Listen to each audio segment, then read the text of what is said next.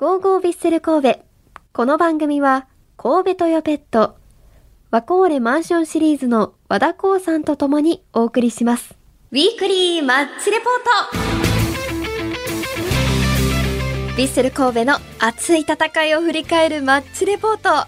今日もラジオ関西のサッカー担当、まいちゃんこと前田さんと振り返っていきたいと思います。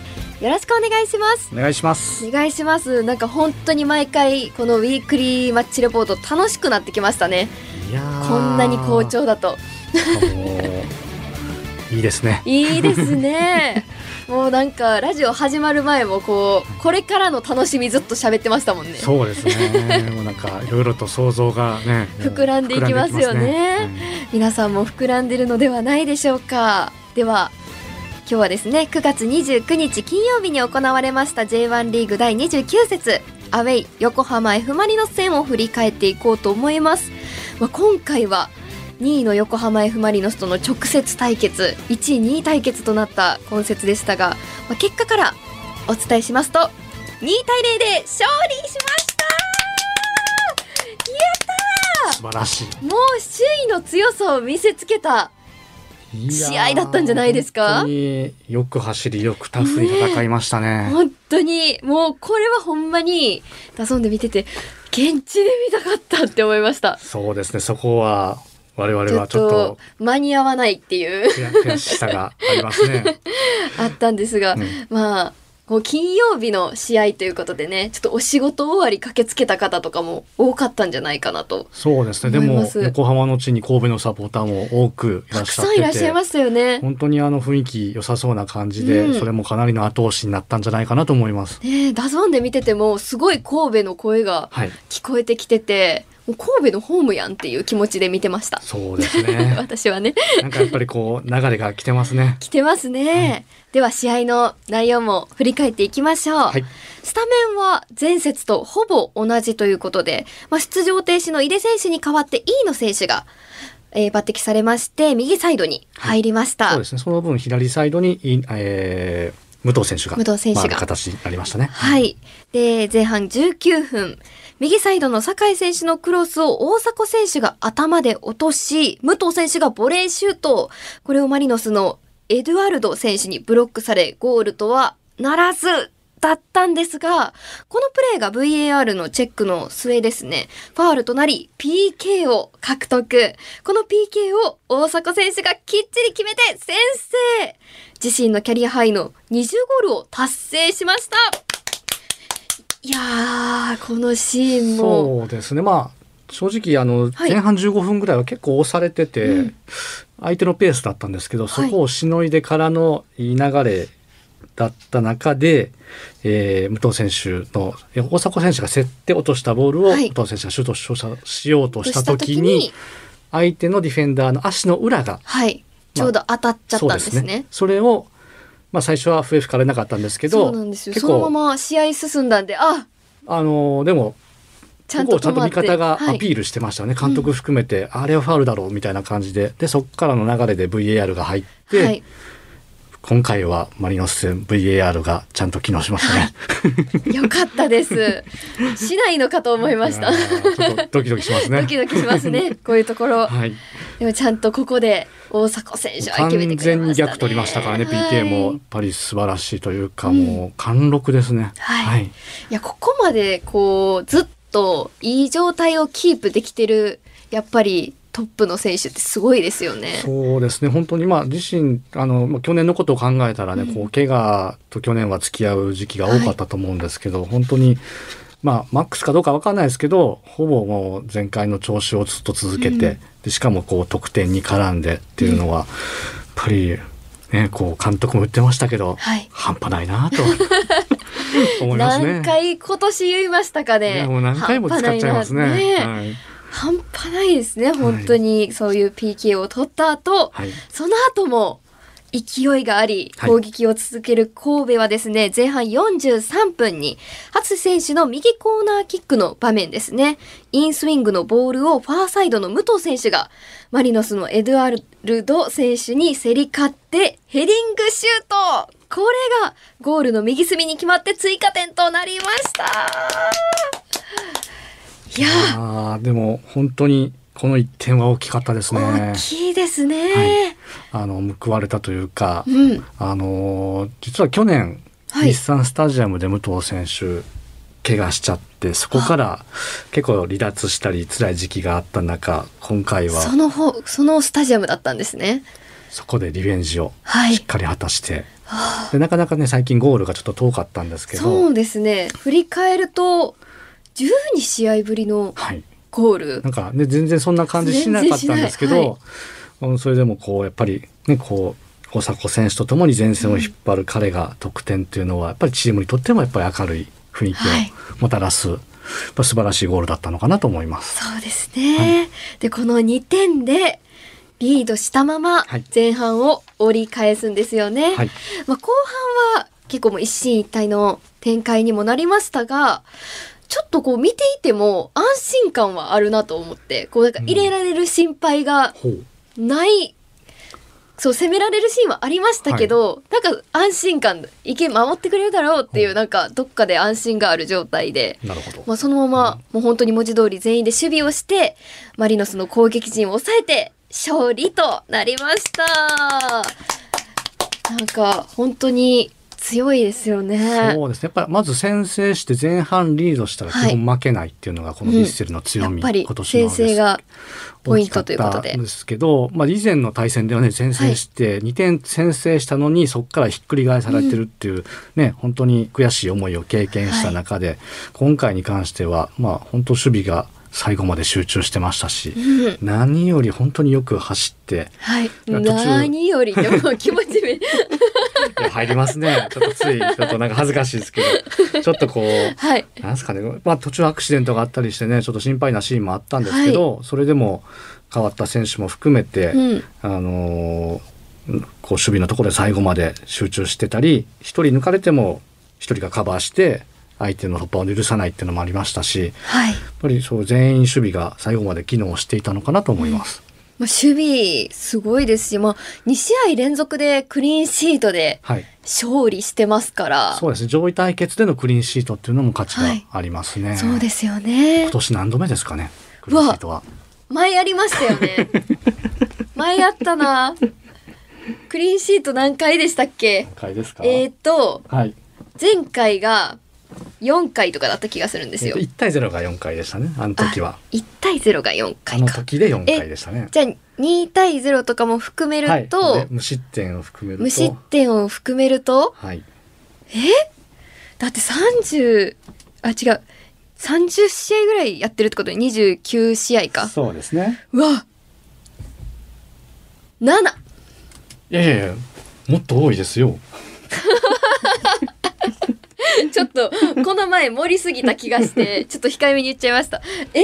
無失点です。無失点ですか、はい。そっか無失点か。はい。20いやちょっと増え増えすぎましたね。10 13適当か。前回で10 13前回川崎戦の時11って話をしたのでそこから。全然覚えてないな、はい。私。13 13回。はい。いやすごいですね。すごいですね。やっぱり知ってなかったら負けないですからね。はい。本当に。すごっ。13試合もクリーンシートですか？ですね。で勝ってるってことですか？そのうち0対0も0対0は1回だけですね。あ0対01回だけなんですね、はい。え？0対01回だけなんですか？1回だけですね。それもすごくないですか？わあこうやってこう過去の試合のはい。振り返りも楽しくなってきますね。いやでもこんだけ勝つと。こんだけ勝つと 一どれ振り返ってもいいですね。1年前のことを思えばもうね。全然違う。でも1年前も、はい。あの折り返しからめっちゃ調子良かったんですよ。そうですよね。だから後半だけ見るとめっちゃ上位だったんで。後半だけ見たら上位でしたね。本当に。びっくりするぐらい上位でしためっねちゃ上位だったんで。なので、はい。まあ、その気持ちもじゃあち去年の折り返しからずっと強いってことですもんね。そういうことですね。わあ、はいすごいですよ。楽しい 去年のいい流れがそのまま今年頭から引き継がれてはい。今に至ってるんだなと。もう来年まで再来年までってずっとキープしていってほしいですね。そうですね。まあ、まずはちょっと今年をね、こう、はいとにかく今年を 悲願のタイトルをっていうのが、ははいい、ありますんでい。や優勝見えてきました。ガチで見えてきました。はい。あのーまあ今回まあ超めちゃくちゃいい状態で勝てて、まあ、2位の横浜 F・ マリノスとの勝ち点差も4にはい。広げて、ちょっともう安心する。1ポイント差ってなると、まだどうなるかわかんないってところがあるんですけど、4まで広げるとちょっと安心感もね。まあまあそうなんですけどなんかあれですかねこう、まあ、昔から多分ヴィッセルさんを見てるヴィッセルを見てる多分心境ですと、やっぱ何が起こるかわからないというなんかこう変なさっきまで一緒に盛り上がってたのに。いやなんかこうまだ何も勝ち取ってないっはい。ていう多分こういう流れの時は多分勢いっていうのはつくと思うんですけど、はい。やっぱりこうね中断があったりすることもありますしちょっと休み明けっていうところもね、はい心配なところはありますけど。そうですけどまあ今はあまりちょっと触れないようにしましょうか。はい。まあ今回、あの、あれなんですよね。あの、前ラジオにも出ていただいた初瀬選手はいが、この試合でイエローカードをもらってしまったので、次節は出場停止ということで、こはいこまでずっと出場してきてたのに、そうですね。本人的にも多分悔しい思いもありますし、まあちょっと状態の方もね、しはい。あのまあの浸透的なものでし、うん。変わられたということは心配ではあるんですけどまずはそこを、ねはい。回復をまず。まあ回復するっていう意味も込めて、はい。今回は。そうですね。そうですね。まあ、攻守に活躍した、今回、飯野選手がはい。キーマンだというふうに先ほどもお話ししたんですけど、はい。この試合で37回のはい。スプリントを記録、はい今季リーグ1位の回数ということで、このスプリントっていうのが、あれなんですよね。調べました。はいあ調べましたか？調べました。このめっちゃ速く走る、シュンって走るのがスプリントっていうのはなんとなく理解してたんですけど、まあダッシュですねはい、はい。これは裏に抜けたり、こうカウンターの時に攻守ともに走る時にはい、時速24キロ以上出たらはい。1スプリント。はい。めっちゃ速く走るってことですよね。そうですねそのめっちゃ速いと。何本もこうこれを取って繰り返す。37回もしてるってことですか？はい。もう全力で走ってるってことですよね。そうですね。でも、はい。総合距離ですか、はい。こう全部走ってる距離も12.7キロっていう、めちゃくちゃ長い距離をはい。全力で飯野選手は走ってたということでもうやっぱり飯野選手入ることによって雰囲気もこう勢いも増すような感じもするんですよね。そうですね。まあやっぱりこう縦にドンとダッシュできる力を持ってるサイドの本当スペシャリストなんですけどやっぱり、ね、彼がこうどんどん推進力っていうんですかね、うん。前へ前へ行く力をチームに与えていたのは確かですしそれが攻守両面で機能してたのかなとうん思いますし、何より、ね、この前のあの商店街訪問の時にはい。絶対勝ちますって言ってましたからね、ほんまや有言実行や。そうですねあの言葉の通り活躍してくれましたね。いやーいいですね。これスプリント回数今37回で飯野選手ご紹介しましたけど、はいこのあの横浜の選手とかも全部含めての2位がはい武藤選手ではい21回らしいんですよ。はい、それもすごいですよね。そうですね。あの武藤選手もめっちゃ走ってるイメージはあるんで。はい。武藤選手ももう 本当最後もうね足がもううん大丈夫かなって壊れそうになるぐらいな、はい本当大変もう倒れそうな感じのところをギリギリのところで走って、うん、しかも飛んではい競り合いも多い中でのハードワークだったので、やっぱり彼の存在も本当不可欠ですよね。そうですね、ちょっともうこの試合でもう注目したいシーンがめちゃくちゃあるんであのちょっともうアクターズチョイスはい。あげようかなと思ったんですけど、はいもうやっぱり最後終了の笛が鳴った時にこうみんなもう倒れるはい。シーンあったじゃないですか、はい。みんなバーって倒れて。いやもうこんなに頑張ったのかと思ったら、まあ当たり前ですけど頑張るのは当たり前だと思うんですけど、なんかもうそれを見て感動して、うんやっぱこう1位2位にこうみんなかけてたんだなとか、こういろんな思いが込み上げてちょっと泣きそうになって、はい。現地めっちゃ行きたかったって思ったのがはい。アクターズチョイスです。いやでも私のめっちゃ個人的な感想です。やっぱり行った人は勝ち組というかやっぱりそういうねサポーターの方の力がやっぱりこう伝わって、最後こう勝利してアウェーマーチね、うんぱアウェーの特権だなっていうのアウェーマッチも良かったですをね。ね本当に日高選手頑張ってましたね。はい。めちゃくちゃ元気よく出てきてくれてよかったです。で、日高選手の横にいた大迫選手もはい結構ぴょんぴょんしてて、はい、なんかめっちゃいい雰囲気やんって思いました。ね大迫選手のそのぴょんぴょん姿あんま見られない気がするんで。そうですねこれは優勝した時にはねもっとぴょんぴょんしてくれるんですか、ね楽しみ。してほしいですね。うん。ぴょんぴょんしてるとこ見たいです、はい。もう私のゆるゆるチョイス聞きましたけど、はい。前ちゃんチョイスは前出すチョイスは。す。そうですね。まあ一つっていうか二つかな。おあるとしたら、はい。一つは終盤の時間帯でうん。酒井豪徳選手と、はい。えー相手の宮市亮選手のマッチアップ。はい。ってところで相手の宮市選手も足が速い。本当に、えー前線というかフォワード途中から入ってきましたけど強力な選手なんですけど、うんあのまあ、世代が近い2人というかドイツでもこう切磋琢磨してたりとかしててでその2人がこうマッチアップして、うん。こう戦いつつはい。もう一番きついしんどい時間帯で酒井選手が彼をのスピードを抑えたっていうシーンがあって、そこはちょっとこう、まあ、ビッセルマリノスだけじゃなくて多はい。分サッカーファン的にもちょっと見応えがあった試合じゃあのシーンじゃないかなというのがまず一つはい。ですね。一つ、はい、もう一つ。めっちゃいい一つですね。そうですか。いやいやまあ。で共感共感した方ぜひメール送ってください。でもう一つはこの試合も通してですけど、まあ、これまでもそうですけど、はい。本田選手の奮闘ぶりがすごいなと。うんうん。であの91分頃も、はい。そ特にそうだったんですけど相手のね、えークロスをアンデルソン・ロペスと競り合って勝ってクリアしたってところがあって、うん。そのシーンあんだけ疲れてこうもともと身長もそんな高くない選手ですけどジャンプ力が素晴らしくて、うんうん。競り合いでもタフにずっと跳ね続けた中で、はい。相手のキーマンのストライカーを抑えたと。で彼はそれだけじゃなくて途中左サイドバックに回ってて、うんうん。ヤン・マテウスっていう強力な、えーサイドアタッカーがいるんですけど、はい。そことのマッチアップでも負けてなかった。うんやっぱり彼の存在っていうのはこの無失点には大きかったんじゃないかなと。いやー本当ですね、はいまあ前節もそうですけど相手の脅威にはい。仕事させない、はい抑えられるっていうところも、はい。すごい首位らしいというかね強さだなって思います相手ねの。前線のキーマンをしっかり抑え、封じ込めて、はい、こちらは大迫選手で勝つと。